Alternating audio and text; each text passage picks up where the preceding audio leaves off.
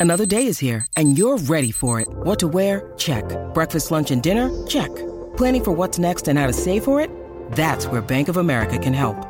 For your financial to-dos, Bank of America has experts ready to help get you closer to your goals. Get started at one of our local financial centers or 24-7 in our mobile banking app. Find a location near you at bankofamerica.com slash talk to us. What would you like the power to do?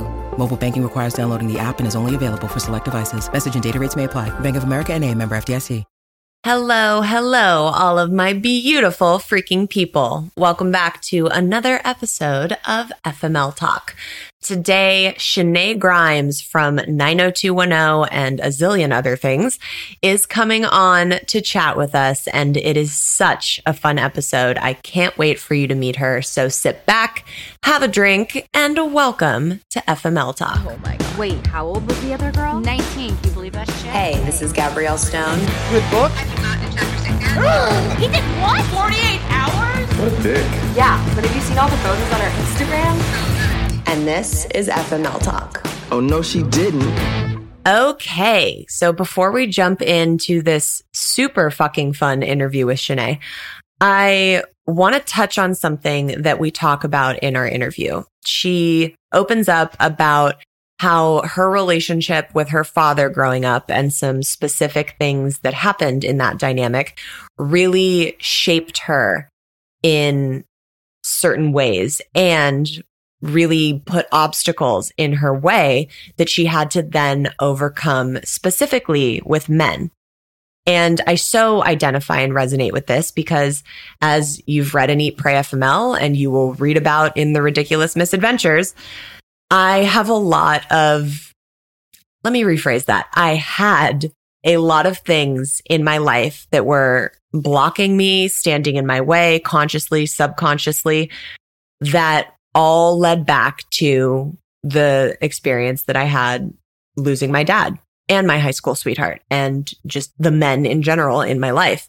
And it's so important to when you see patterns happening in your life to really take a step back and get some perspective and look at them so that you're able to identify where they're coming from. So many times I get DMs of like, why am I attracting the same men? Why do I keep having such shit luck? And if things are happening to you more than once or twice, it's a pattern. And if there are patterns, there's a root to that and there's something that's causing that. And more often than not, there's something within you that you need to heal in order to attract something different in the future.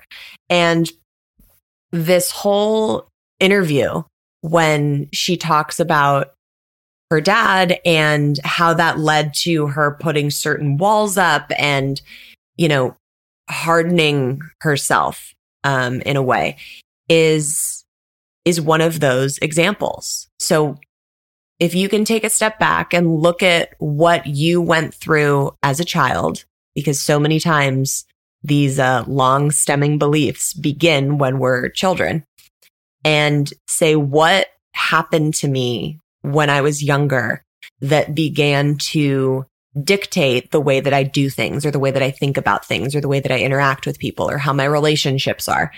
And it doesn't have to be some giant tragedy like I experienced. It can be something small and trivial. It can be something that your parents said to you when you were younger that really stuck with you.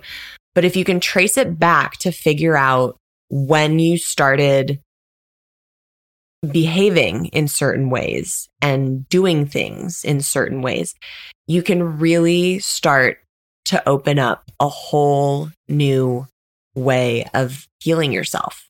And it's really fucking powerful. So I urge you after this episode to sit down and do a little bit of work on yourself because it, uh, it's life changing when we can get to those inner layers of those thought onions. All right. Without further ado, let's, uh, let's party. Here's Shenae Grimes. Shenae Grimes, welcome to FML Talk, girl. Thank you. I'm happy to be here. This is my first time doing a podcast that isn't mine.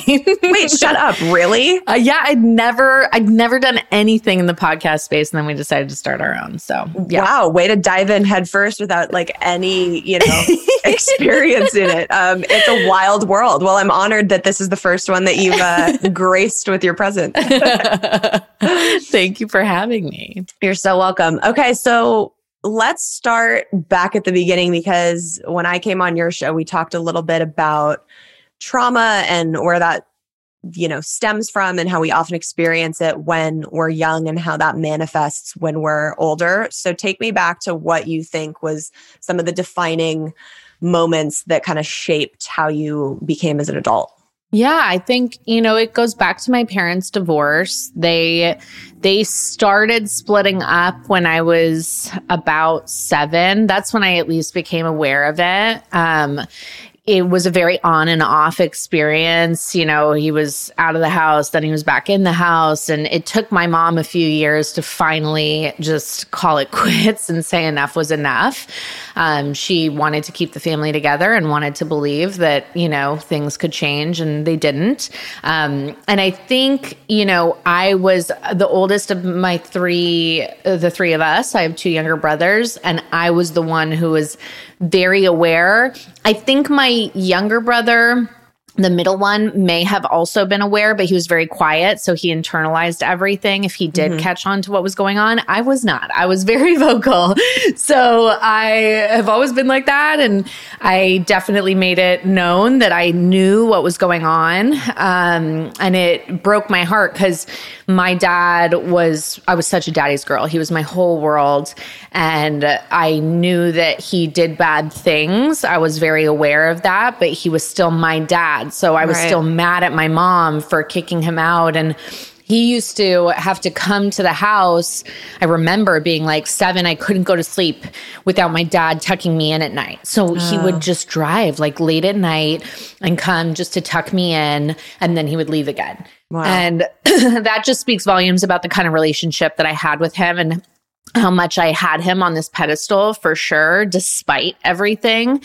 And then again, as I started to get a little bit older, I started being very aware of the grief that my mom was going through. I remember, you know, finding her in the bathroom in tears and seeing your mom, who's my mom is so strong and she's just, she's the mom that like, would she was always working but she would still find the way to like stay on top of everything for all three of us she would put the little ziploc baggie with the note with the oh. field trip money in our shoe before school you know she was just she had everything together so to see my mom unraveling was very jarring because yeah. she had been my rock and then when i was about 10 or 11, my dad um, got in a relationship with a young woman. She was in her 20s and she was, a, you know, a party animal. She was a bit wild. Um, and I gathered that much at that age for sure i didn't know the extent of it or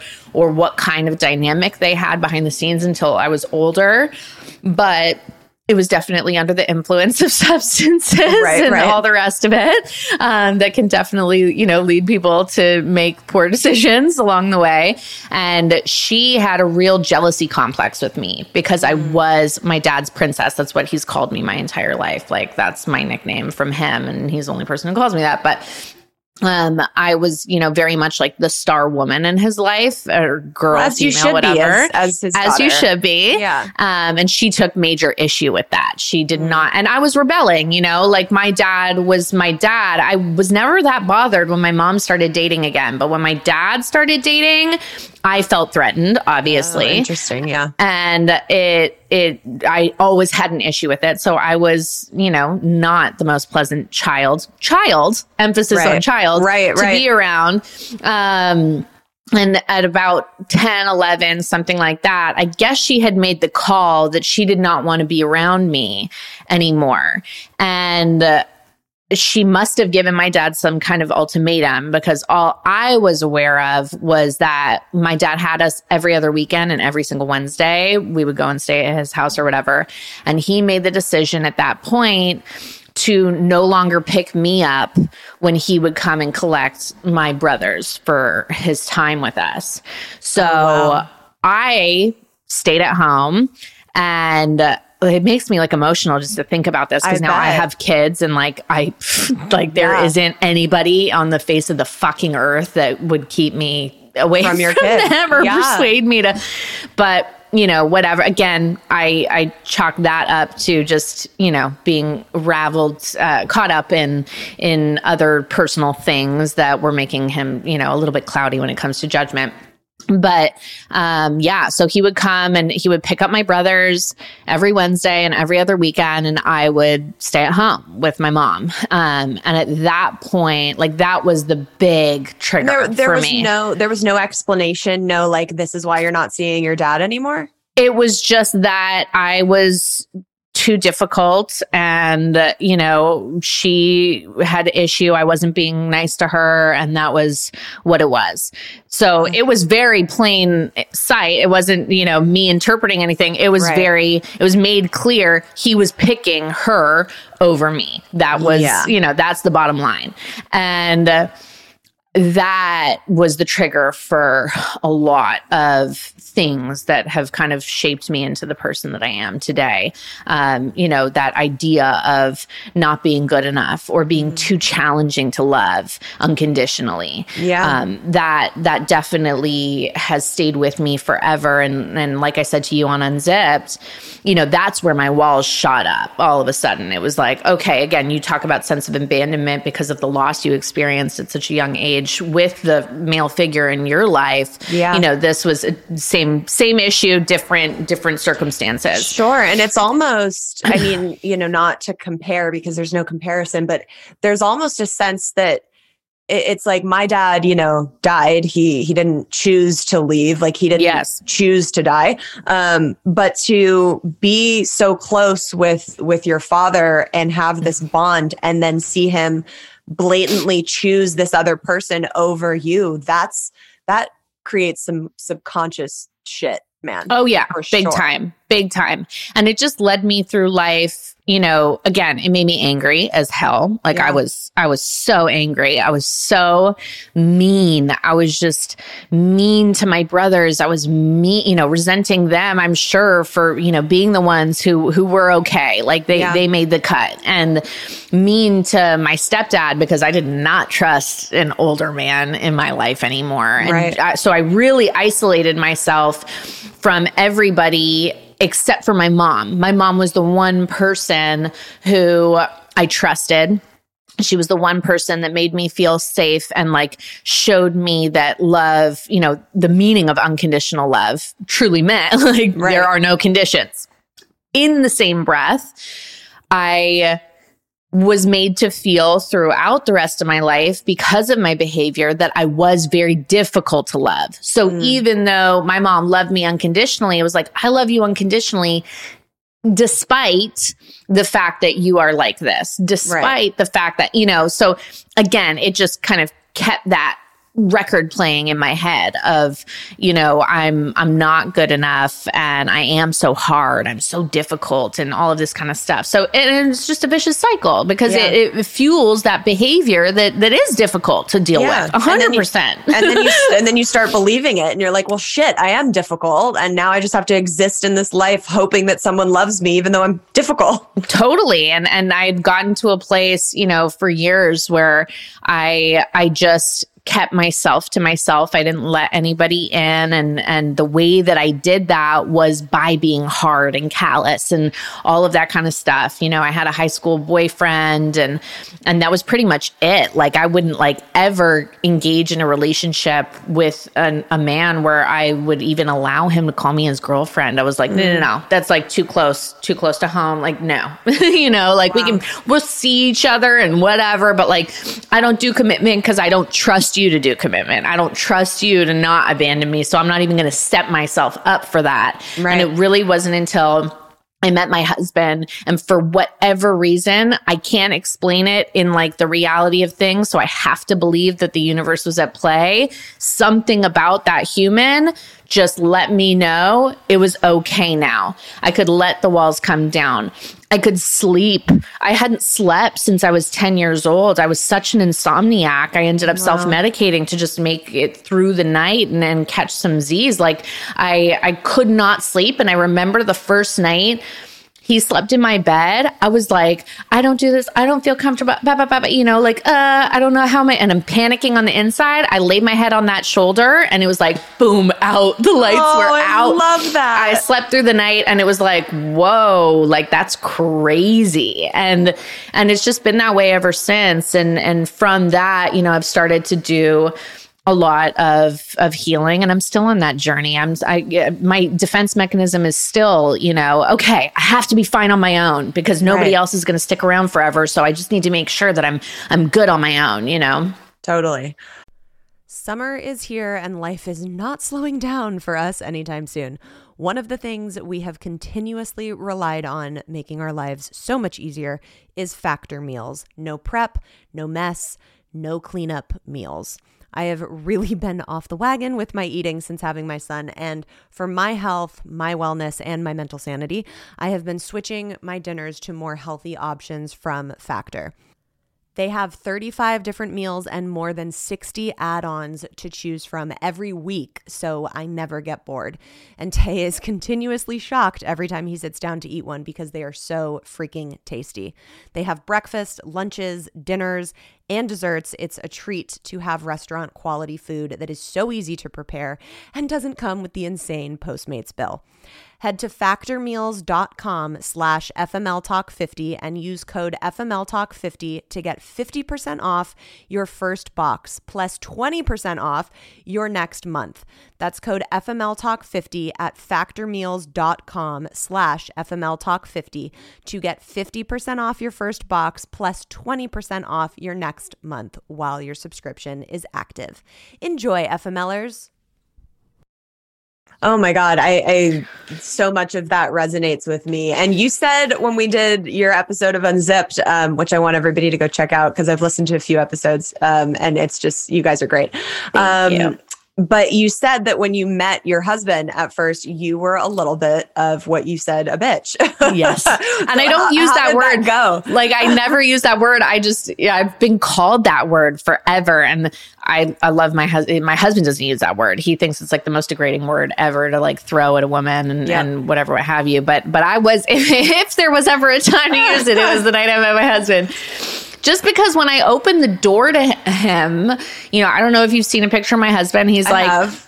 Six foot two, beautiful, covered in tattoos, like Yeah, bone he- structure like a Greek He- god. Like if you were ever to be like, that's a guy that's uh, probably going to break my heart. That's a fuck boy category. He uh, aesthetically 100%. fits that, that hundred vibe. percent, hundred percent. You know, so I, he opened the door and I was like, "This guy," you know, like, okay, cool.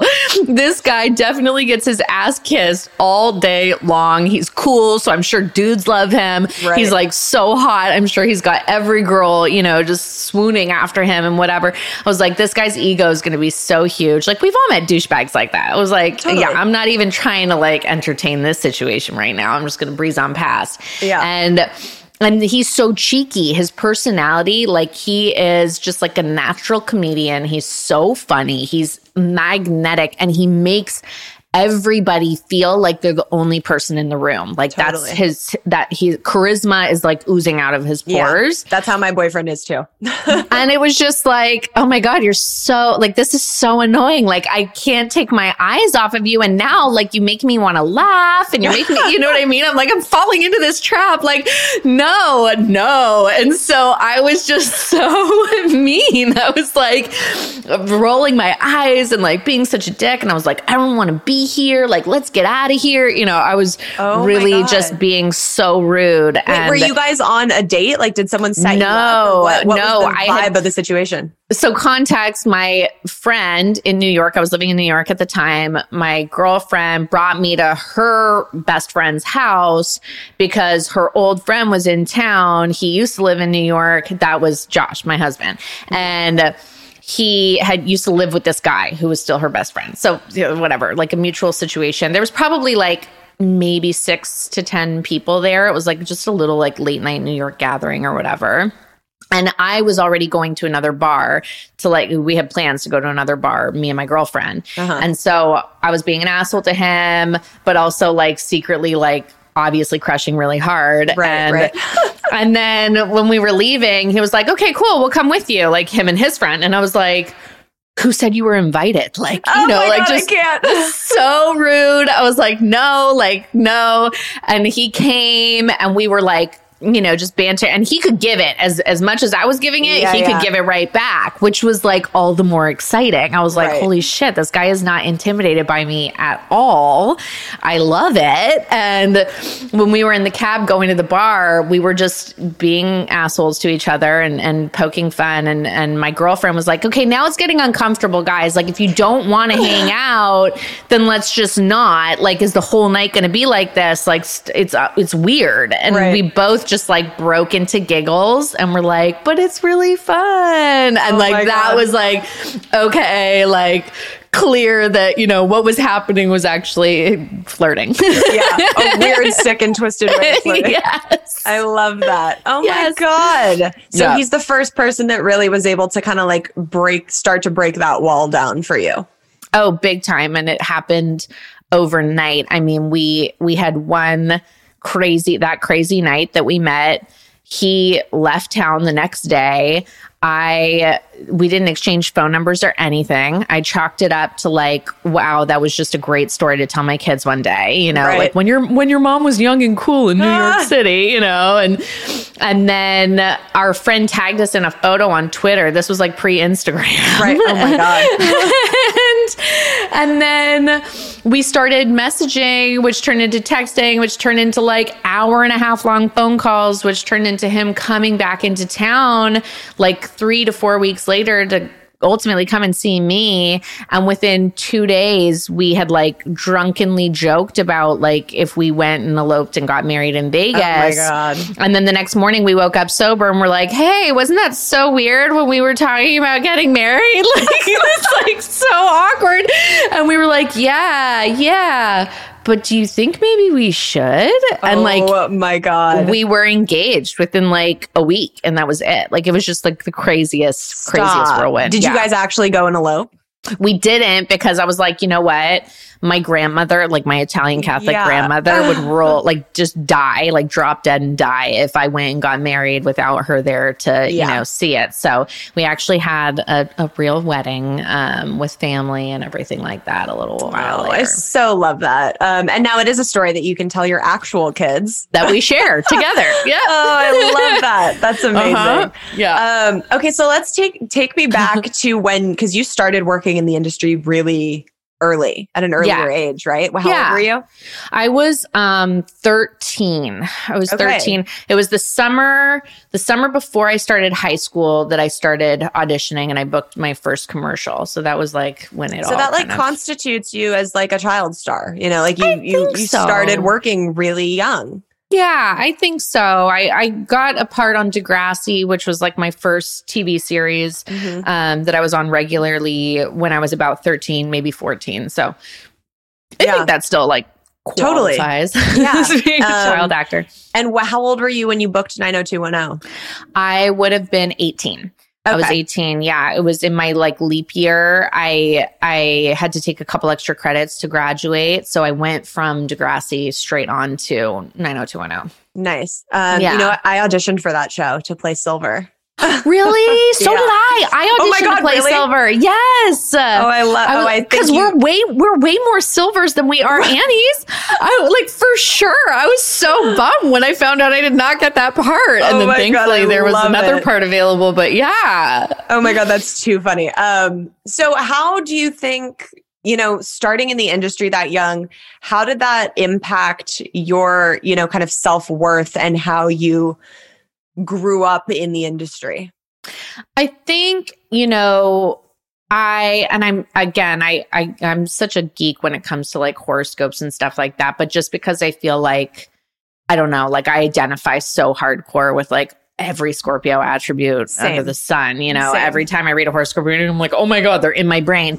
Um, and I think that by nature, you know, Scorpios, there's something special about us. There is. There know. is. There really is. And I think True. anyone who knows a Scorpio knows that to be true. You know, there's something about us that's different, like it or hate it. I was gonna say they either love it and they're like, "This is my favorite person. They're so badass," or they're like, "Oh my god, I wouldn't touch them with a ten foot pole." Yes, There's, like, no exactly. no, exactly. But it's it's definitely like we make an impression, you know?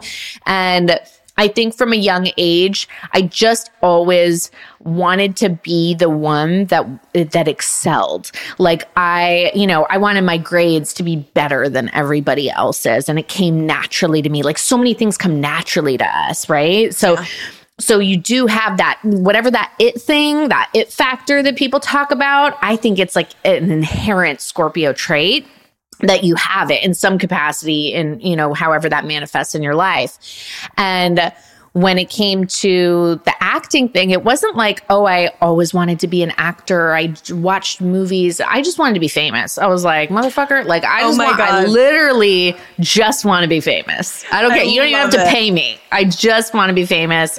Um and then it it started to you know happen a degrassi like not fame in the same way because toronto's like a very small town and you know or small city or whatever but um but it was my first taste of like it something made me special something Right. made me stand out from everybody at school you know it was like i was different and people knew about it people talked about it and i liked it and and i think it just gave me that unique edge that I craved so much. I never wanted to be like part of the herd, you know. I always Yeah. I was always the kid that would like you know, I was going to flea markets at like 13 to like specifically buy the things that like nobody would be wearing from Abercrombie and Fitch or whatever, You're you know? hilar- that's hilarious.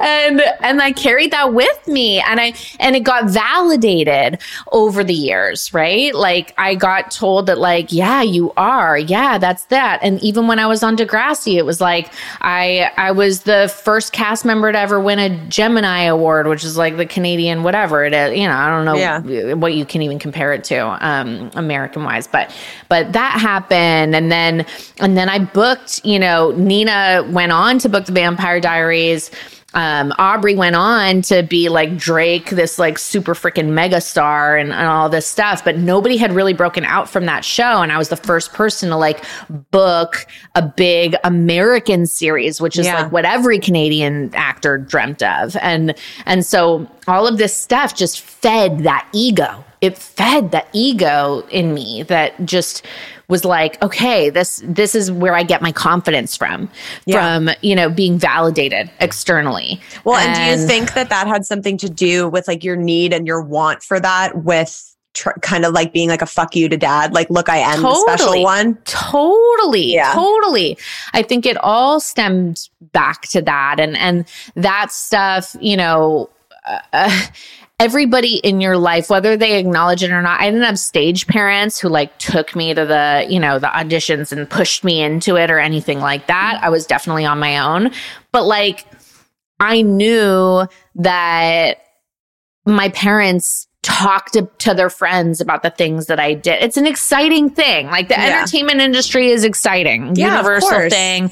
Yeah. Everybody's interested in it. And so you do, you you find that and it starts to like feed again this ego, right? It all comes back to the ego and and then when the show ended, I uh, really didn't realize because I spent so many of my years on 90210 like internally wishing that I was off of it. Like I wasn't happy. I was so unhappy when I Oh, was on that really? Why? Yeah.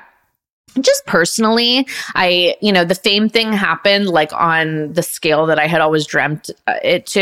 And, Mm-hmm. and I immediately realized that like I was not made out for that. Like, You're like, shit, just backpedal, yeah. Never mind, never mind. Yeah.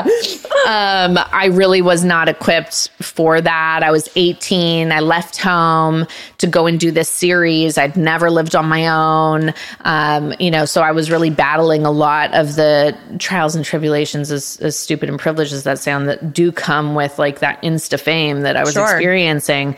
Um, and uh, I I was like, I, I couldn't meant like mental health wise, like the anxiety that it was giving me, it was awful. The behind the scenes was very tumultuous. We were all, you know, it was super catty environment. Um, there was no, no family like quality that was Oh, going that's on. such a bummer because Yeah. you know, like you go through like in in the industry, and there's some sets where you're just like, oh my god, I could be here forever because everybody's so loving, and you're just like, you Yes. can't wait to get to work, and that sucks when you get on a project, especially that's so long running that you're like, God, I should be so grateful for this to have a steady paycheck, and I'm like living Yes. my dream, but also like I hate being here. yes and like gratitude like that that to me was like the key of why I needed to just kind of stop and reposition everything after that show ended because I realized like ego was a big player in my mind Yeah. that needed to be put in check and gratitude had all of a sudden flown out the window um, because all of my dreams came true really quite easily like it, it all happened too fast Yeah. i never had to work hard and hustle and deal with the rejection that like are good characteristics for you Yeah.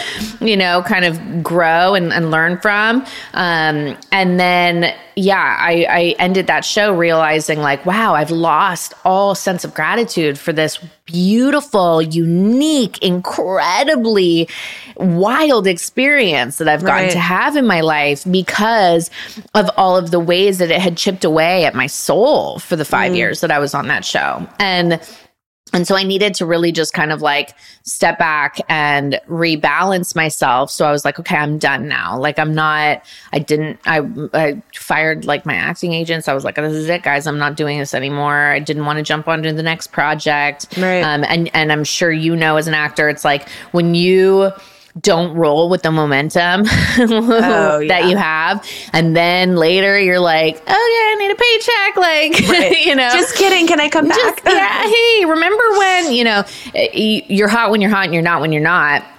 Um, and I did get to a place two years later where I was like, I don't know who I am if I'm not an actor. Right. Like, what what do I have? What makes me special now? And Mm. and I'm getting older. The rest of the world is catching up. It what made me special then was that I was so young and doing all of these crazy Right. wild things. That I was so young and making all of this money. That I was so young and being recognized, you know, by people. And and now all of my friends were graduating university. Everybody was getting really awesome jobs. Like, you know, and it was like, oh Yeah. oh God, oh God, wait, hold on. Everybody's catching up. And here I am going, what the hell am I doing?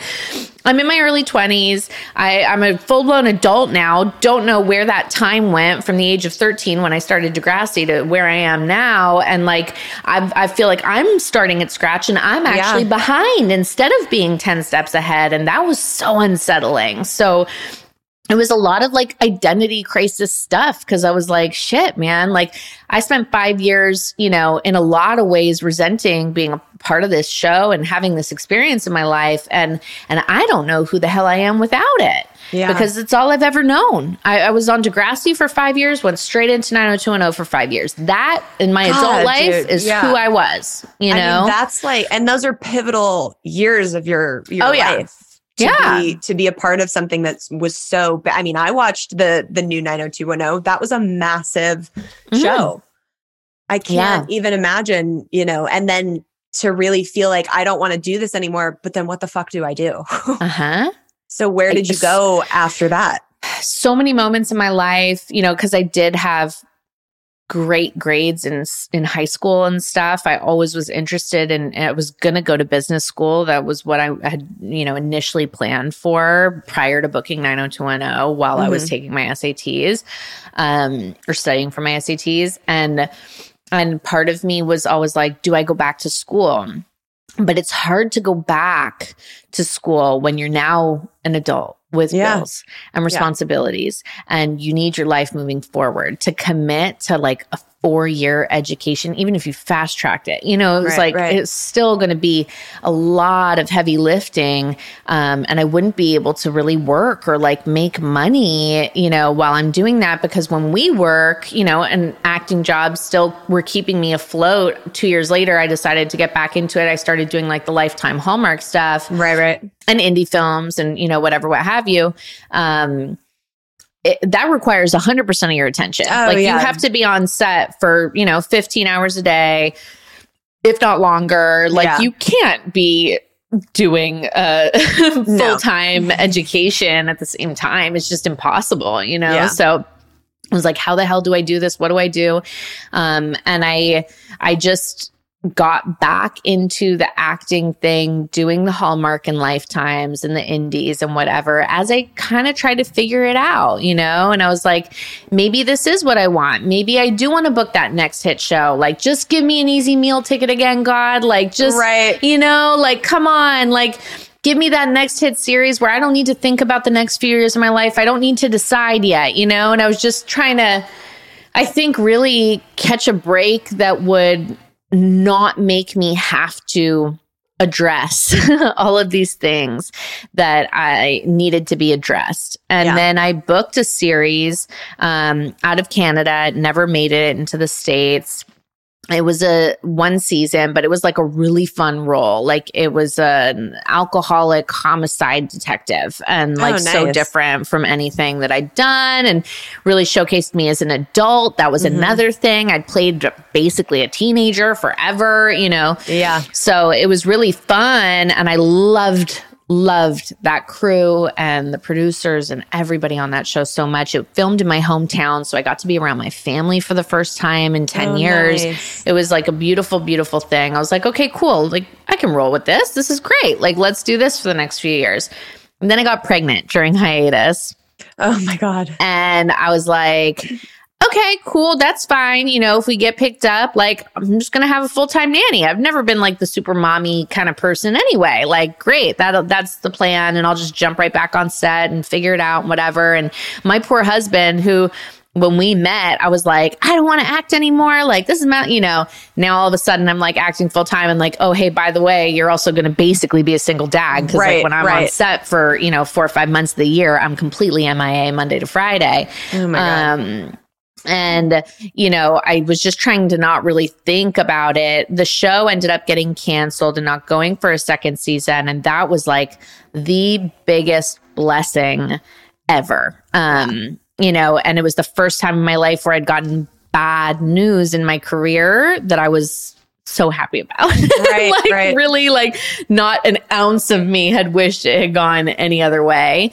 Um being pregnant, I remember going I went on one audition when I was pregnant and I remember walking in, I did like a fucking killer read, like killer, like it was so good. I had the casting people like in tears welling up, like it was really, really powerful.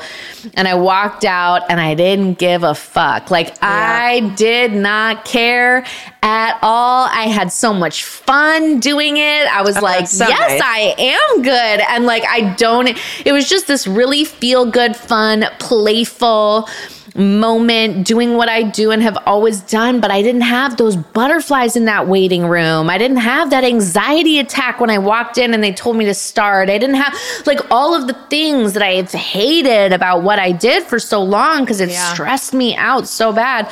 Like none of it was there. I had the best time. I didn't book the part. I didn't care at all. But it like, that to me was like it set something off in my brain where it was like girl you just found purpose that's what happened just now you just found purpose that is outside of career Yep. successes validating why you deserve to exist in this world, why mm. you deserve to take up space. You do not need to be impressive or rich or any of these wonderful things that are associated with what I had spent my whole life doing to be worthy of existing and being loved and taking up space. Like your purpose is so much bigger now than any of this shit because you are growing a little human being who will rely on you and not give a flying fuck if you are Right. a famous actor or whatever the hell, you know? Yep, like yep. she is not going to care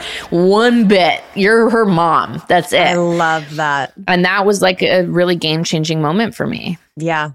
Oh my God. That's so beautiful. That's like totally full circle from Yeah. the the little girl who was abandoned and felt not chosen to you standing as a soon to be mom and being like, oh, I'm going to choose this kid and like she's my new reason. Mm-hmm. Freaking beautiful. Um, so you had a pretty traumatic first birthing experience. I know you're pregnant Yes. with your your second child right now. Yeah. Um, so tell me about how the first pregnancy and uh, delivery went so so very wrong.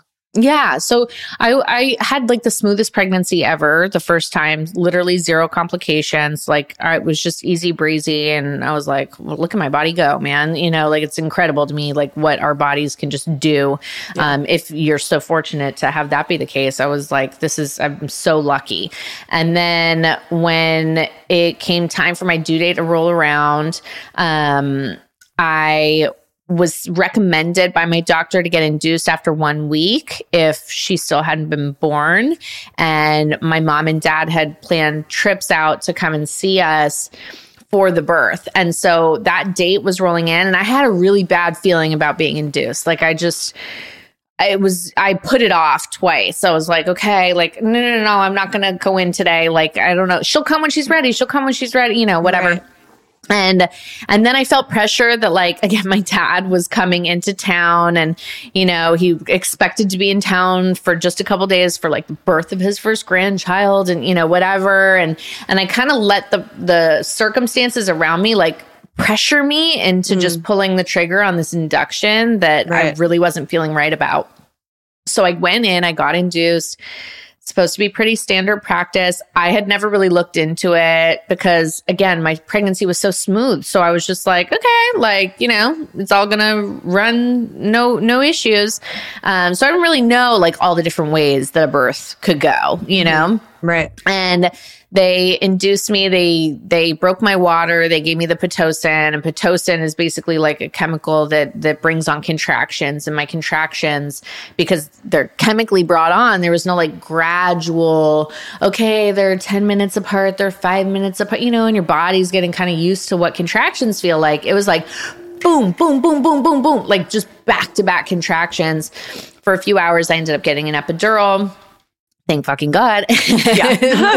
Um, and then 18 hours later, my doctor came and checked me, and you're supposed to be dilating, which basically means like your cervix is opening up to 10 centimeters. We all know this. And and mine had gotten to six and then was back down to five and then was getting towards four. And it was like, oh shit, I'm swelling. Like this kid's not gonna come out, you know, like and her her gateway is getting smaller and smaller by the minute Out of an already very very small very gateway small. to begin Yes, with. very small.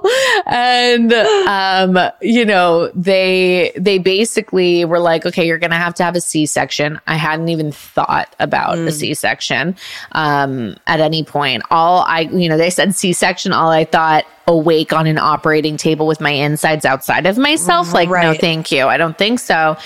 And uh, and they were like, you know, your water's been broken for so long now. That's when risk of infection gets bad, right? Like the mm. longer because the water's protecting baby, blah blah blah. They're like, it. The time is now. And my doctor just had like a hard hitting, you know, two second combo, kicked everyone out of the room, and was like, this is not an emergency right now, but it will become one very soon. So do you want to mm. wait for that point, or do you just want to do this? And I was like, okay, let's Yeah.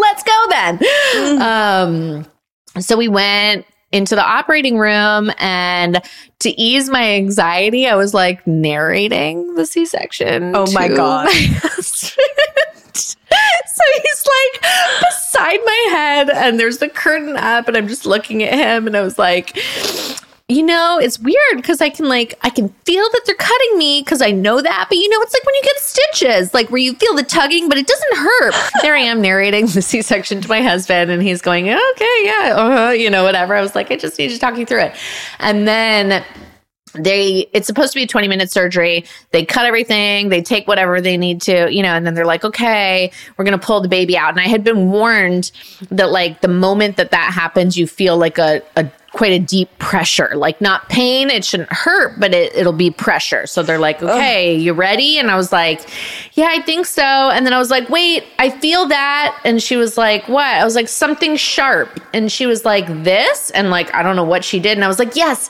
yes, that. I feel that. And the anesthesiologist is like, everybody stop what you're doing. Don't pull that baby out. Ba, ba, ba, ba, ba. Calls the dude, like, gets more drugs sent in. I'm like, Oh my god, what the fuck is going on? So I start to panic, obviously, and While you're And like I- laying butt ass naked on a table, like freaking out in ass the naked. first yes. place. Oh my god. Yes. And they bring in more drugs, and I'm like, okay, I think I'm good now. You know, I can't feel it, whatever. And she's like, okay, it's time. And that is when I started to like really lose it. And she took the baby out. I remember that because I remember looking at my husband and I heard her cry. And that was like the most beautiful moment ever. And then I was like, Can you see her? And he was like, Yeah. And I was like, Is she hairy? Because I was like covered in hair as a baby. And he was like, Right. No. I was like, Oh my God. Okay. Is she like, she's good? And he was like, Yeah. I was like, Okay. I love you guys. And he was like, Okay. And like eyes roll back in head. I lost consciousness. Oh, fuck, dude. and that was it. And then for the next, you know, however long, all I remember is like, I remember shaking. I remember I couldn't feel my arms. I remember passing in and out. I remember feeling the need to throw up and then throw. Like it was just so crazy. And the whole time I'm like talking again, narrating. And I'm like, I was like, I can't feel my arms anymore. Like, you need to tell them that I can't feel my arms. Why aren't you telling them that I can't feel my oh arms? you know, I'm like, what's wrong with you? And he's just looking at me going like, okay, babe, she's saying she can't feel her arms. Meanwhile, he's aware Right. that he is watching a shit show unfold in front of him because an hour later, I finally come to roll over. There's blood all over the ceiling. Like Wait, something on, what do had gone on bad. the ceiling? Yes, literally on the ceiling, on the overhead hanging light. I just remember like it was like life washed back into my face. I all of a sudden, you know, like after you have like a really good puke when you're drunk or whatever, and you're like, okay, like let's go time, you know, like you're like, I'm good again. Like it was like that. And I just rolled over. I was like, wow, that was weird. And then I looked up and I see the blood everywhere. I was like, oh shit. Like this went like way further south than I had oh even Oh my god, it's been like a fucking of. horror movie when there's just like you wake up and there's blood dripping over you and all the doctors so are standing there. Yes, and I saw my husband outside in the hallway with the new baby with my doctor and she's having like an aside with him outside and my head went like you're never going to walk again and that's okay because you know I was like something cuz I hadn't Oh felt my, legs in like 24 hours you know cuz of the epidural and whatever. So I'm like some permanent damage has just gone down Oh and like I just need to be okay. The baby's fine we'll be okay. And then he comes back in and I remember my doctor walk up and I was like just tell me what is it? And she was like what do you mean? I was like I was like what is like the permanent like there's some bad news? And she was like no no no no you just you had like a tear and you know things but you're fine. It's just gonna make the recovery a little bit harder but like you're good. I was like oh okay. Like you could lead with that instead of me just like wondering what the dripping blood on the fucking ceiling is, guys. Yes, it was so so crazy. And honestly, like I, you know, I because I lost consciousness so much, it was definitely traumatic. But I think like it actually like my body now that I'm pregnant and about to ha- give birth again, it's almost like my body remembers the trauma more than I do mentally sure. because now it's like, oh girl, like we're getting close to that time where like we almost lost ourselves for a Yeah, and it's like bracing for that. It's probably like holding on to it, you know, Mhm. cellularly. Oh God. crazy, crazy, crazy. So and my men- poor husband, who's just know. like actually aware of everything that was going on. Like, honestly, probably more traumatic for him than it even was for me. Oh my but- God. So are you this next birth, are you gonna do a C-section or what what did they I- recommend that you do? Yeah, I mean, doctors recommend that I do. Um, and uh, you know, part of me blindly trust doctors because they're doctors. And Right. then part of me, after the experience that I had, where I really think it probably was down to them that things went so, you know, um, awry. doesn't really trust them. But, you know, I, like I said to you on Unzip, like we just moved here from uh, California eight months ago or something like that. So I like I don't know this doctor at all. Like I hadn't even had time to get a doctor and then I was pregnant and so I just found the first lady that I could and then she seems great, she seems nice, whatever, but I have no relationship with her. I had a doula at my first birth who was like my like surrogate mom, Right. you know, advocate person and I don't have that net here. So while I would love to go for a vaginal birth after C section, I know that there are risks involved with that. And I feel like I've had like one risky enough experience. I'm like, whatever Yeah. I can do to minimize the risk. And I've heard from people that like elective C sections typically go smoother than when it is like a more of an, An emergency, emergency, right. situation. Yeah. So fingers crossed. I'm just like, I, I'm bummed that I won't have gotten to have that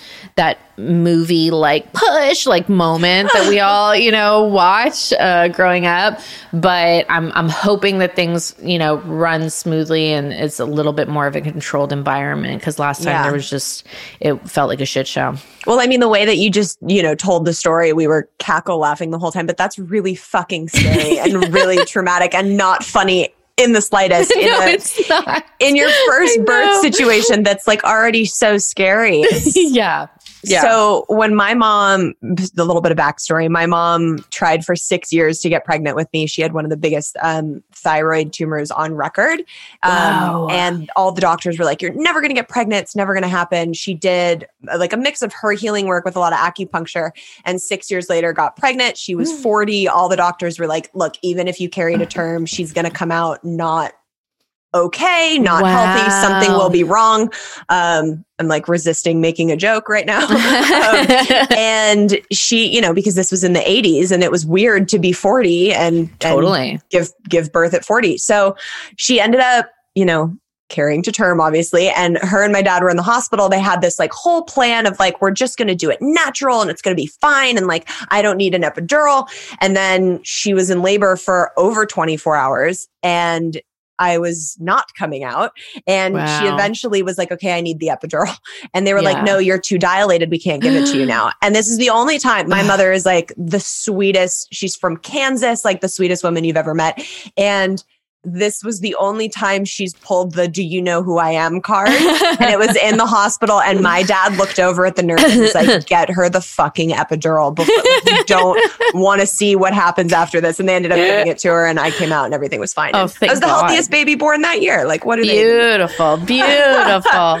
Um, so I want to, before we wrap up, I want to take it back real quick to your dad. At what point did you kind of rectify that relationship and how were you able to, you know, where are you guys now? Obviously, he came into town for the birth of your kid. Like, Yeah. what, how did you repair and mend that at all? I I think again it you know I and I it's it's funny because I, I do consider myself to be a very independent woman and um, very self sufficient and all of that. And I feel like there's such a stigma attached to like being dependent on a partner for any part of you because you should feel whole all on your own and whatever, what have you. But yeah. I really, you know, while so much of that is valid and true, I also want to destigmatize like the fact that you can find like the the term better half exists for a reason. And it's not because my husband is half of me or because he's better than me. It's because he was that missing piece that started to ignite this best version of me and Mm, I love that. continues to ignite this best version of me every day, you know?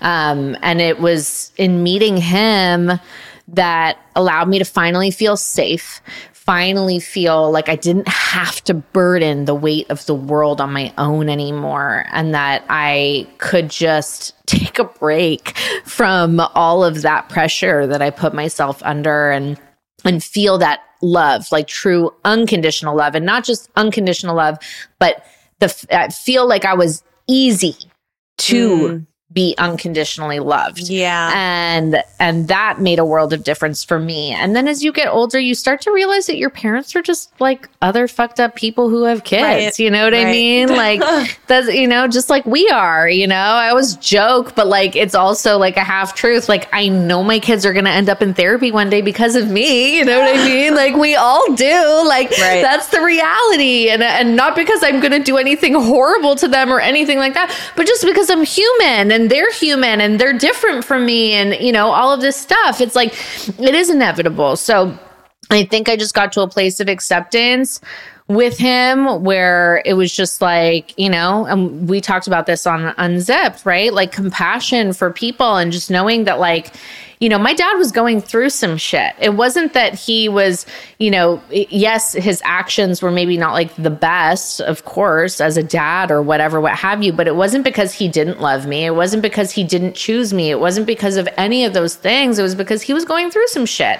Right. And, and now, you know, I just, I've learned so many incredibly valuable lessons from my dad um, in parenting. You know, they might not have been like the most positive lessons that are things I want to pass on, but I think you can be super grateful for the negative experiences too, because they teach you just as much, you know, Totally. and, and that's, that's kind of what I've carried with me with both of my parents. And then when you have kids, it's like, takes it to the next level, right? Because you go, wow, okay, like now I'm mom. Like now I'm no longer child and this is how my mom and dad have affected me. Like that is not my kind of sole focus. Now I am mom and my partner is dad and this is our child and it's our responsibility. So what can I learn? What are the good and the bads and all the rest of it in between and how can I carry that on with how I'm going to parent my own daughter cuz she needs me now. And and that's it, you know? So Yeah. it's it's definitely eased my relationships with them because I just don't I don't rely on that for validation in the same way. I've gotten a lot of confidence in who I am as a person by how I am as a mom. And so I don't need that um, external validation in the same way, I guess. Totally. I love that. It's a beautiful way to take the the shitty things that happened to us when we were little and learn the blessings and how we can really become better people because of them. Yeah, definitely. Um, my love, tell everybody where they can find you on social media and the podcast and all the things. Yes. Um, so on social, it's at Shenae Grimes Beech. That's like Facebook, Instagram, YouTube. I do a YouTube weekly vlog with my husband. Um, that's really fun. And um, that's the same thing, youtube.com slash Shenae Grimes Beech. And then I also have a blog called The Damn Thing, which is just like the written word is actually my happy place. I have Oh, I not love that. written a best-selling book like some of us who are involved in this conversation, but I definitely dream to one day. So in the meantime, I just get to write little blog posts on there. Um, but it's just a really fun space for me. So yeah, you can check I it all love out. that. Yeah. And the Unzip podcast, the Unzip podcast. If you like podcasts, come and listen to us too. Yeah, Gabrielle's over there on ours. It's a super fun one. I had a great time talking with you guys. So thank you so much for coming on FML Talk. This has been wildly fun and informative all at the same time. Thank you so much for having me. You're so welcome. Thanks, girl. I want to thank Shenae again so much for coming on. Make sure you go and check out her and Annalyn's podcast, Unzipped, and go party over there with them as well. It's a really fun girl talk vibe of a, of a show. We are going to take a turn now and go into some of your FML stories. Here we go. Hey Gabrielle, my name is Sarah, and this is my FML story. So, I was with my ex for seven years. Last year, right before COVID hit, we got a new place together, and uh, everything was great, or so I thought. After a couple months of fighting, he told me at the end of May that he just didn't love me anymore and that there was nothing worth fixing in our relationship that was after I found out that he was on a dating app because my old coworker sent me a screenshot and basically said, You need to run. And then to make it better, I found out that he was cheating on me with someone else while very much still in a relationship with me. So obviously, I confront him with all of this and about the dating app. his reaction was to brag about how many messages he had received. And I'm thinking, are you fucking kidding me right now? You're really gonna brag to me about this? So obviously, we break up. We live together for two weeks after the breakup because I have to pack up and leave. So I'm gone about a month and I get an email from the leasing agent with some documents. I come to find out that he has moved this person into our old apartment two days after I moved out. And what makes it even better is that a few years ago, I found out that his dad had a 20 year long affair on and off while with his mom that produced two children between when my ex was born and his younger sister was born. So I guess you can say that the apple does not fall far from the fucking tree. Damn, girl. I feel like when we date people, I was going to say men, but women, you know, I've heard horror stories on that side too. So I feel like when we date people, if we could just get a family history of all the bullshit that their parents um, did, experienced, are, are like, it would be a really great way to pick out some potential red flags or at least get some fucking warning signs. Um, cause I feel that way about my ex in laws as well. Um, apple tree. Let's, let's just leave it at that.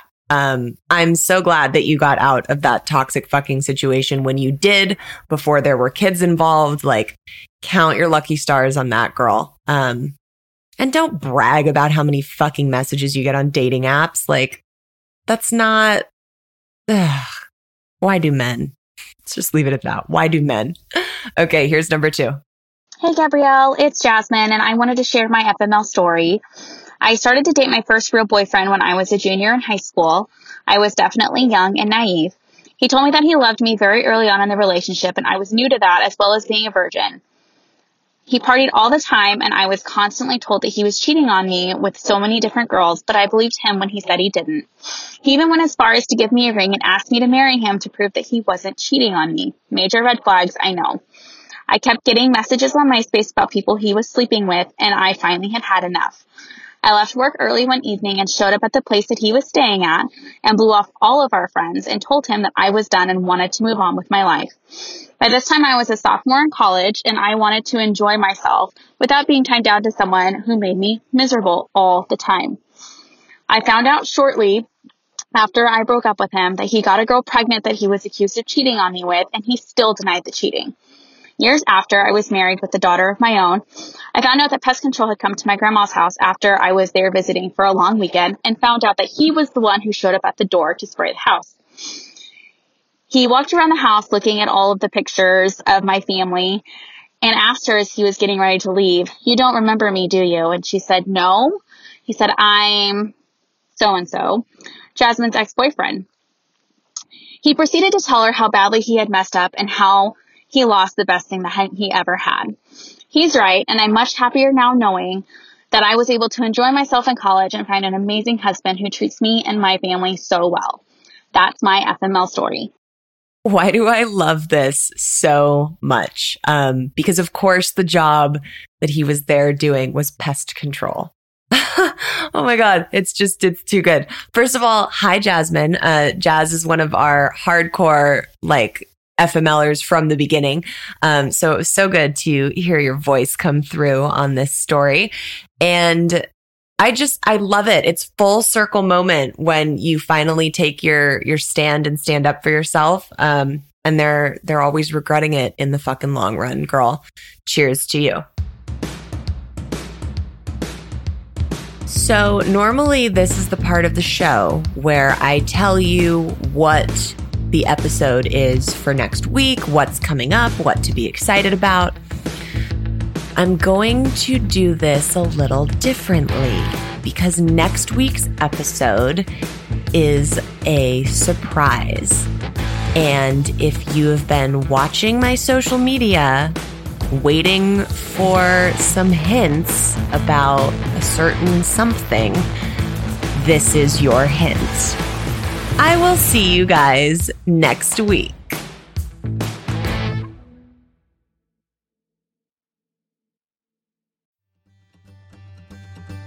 Welcome to As a Woman Fertility Hormones and Beyond. I'm your host, Dr. Natalie Crawford, and I am a fertility physician and co founder of Fora Fertility in Austin, Texas. We will talk about a wide range of topics, including the menstrual cycle, your hormones, infertility, IVF, mental health, and, well, beyond. So join us and become part of the community of collaboration that amplifies others as a woman. This podcast has been brought to you by Podcast Nation.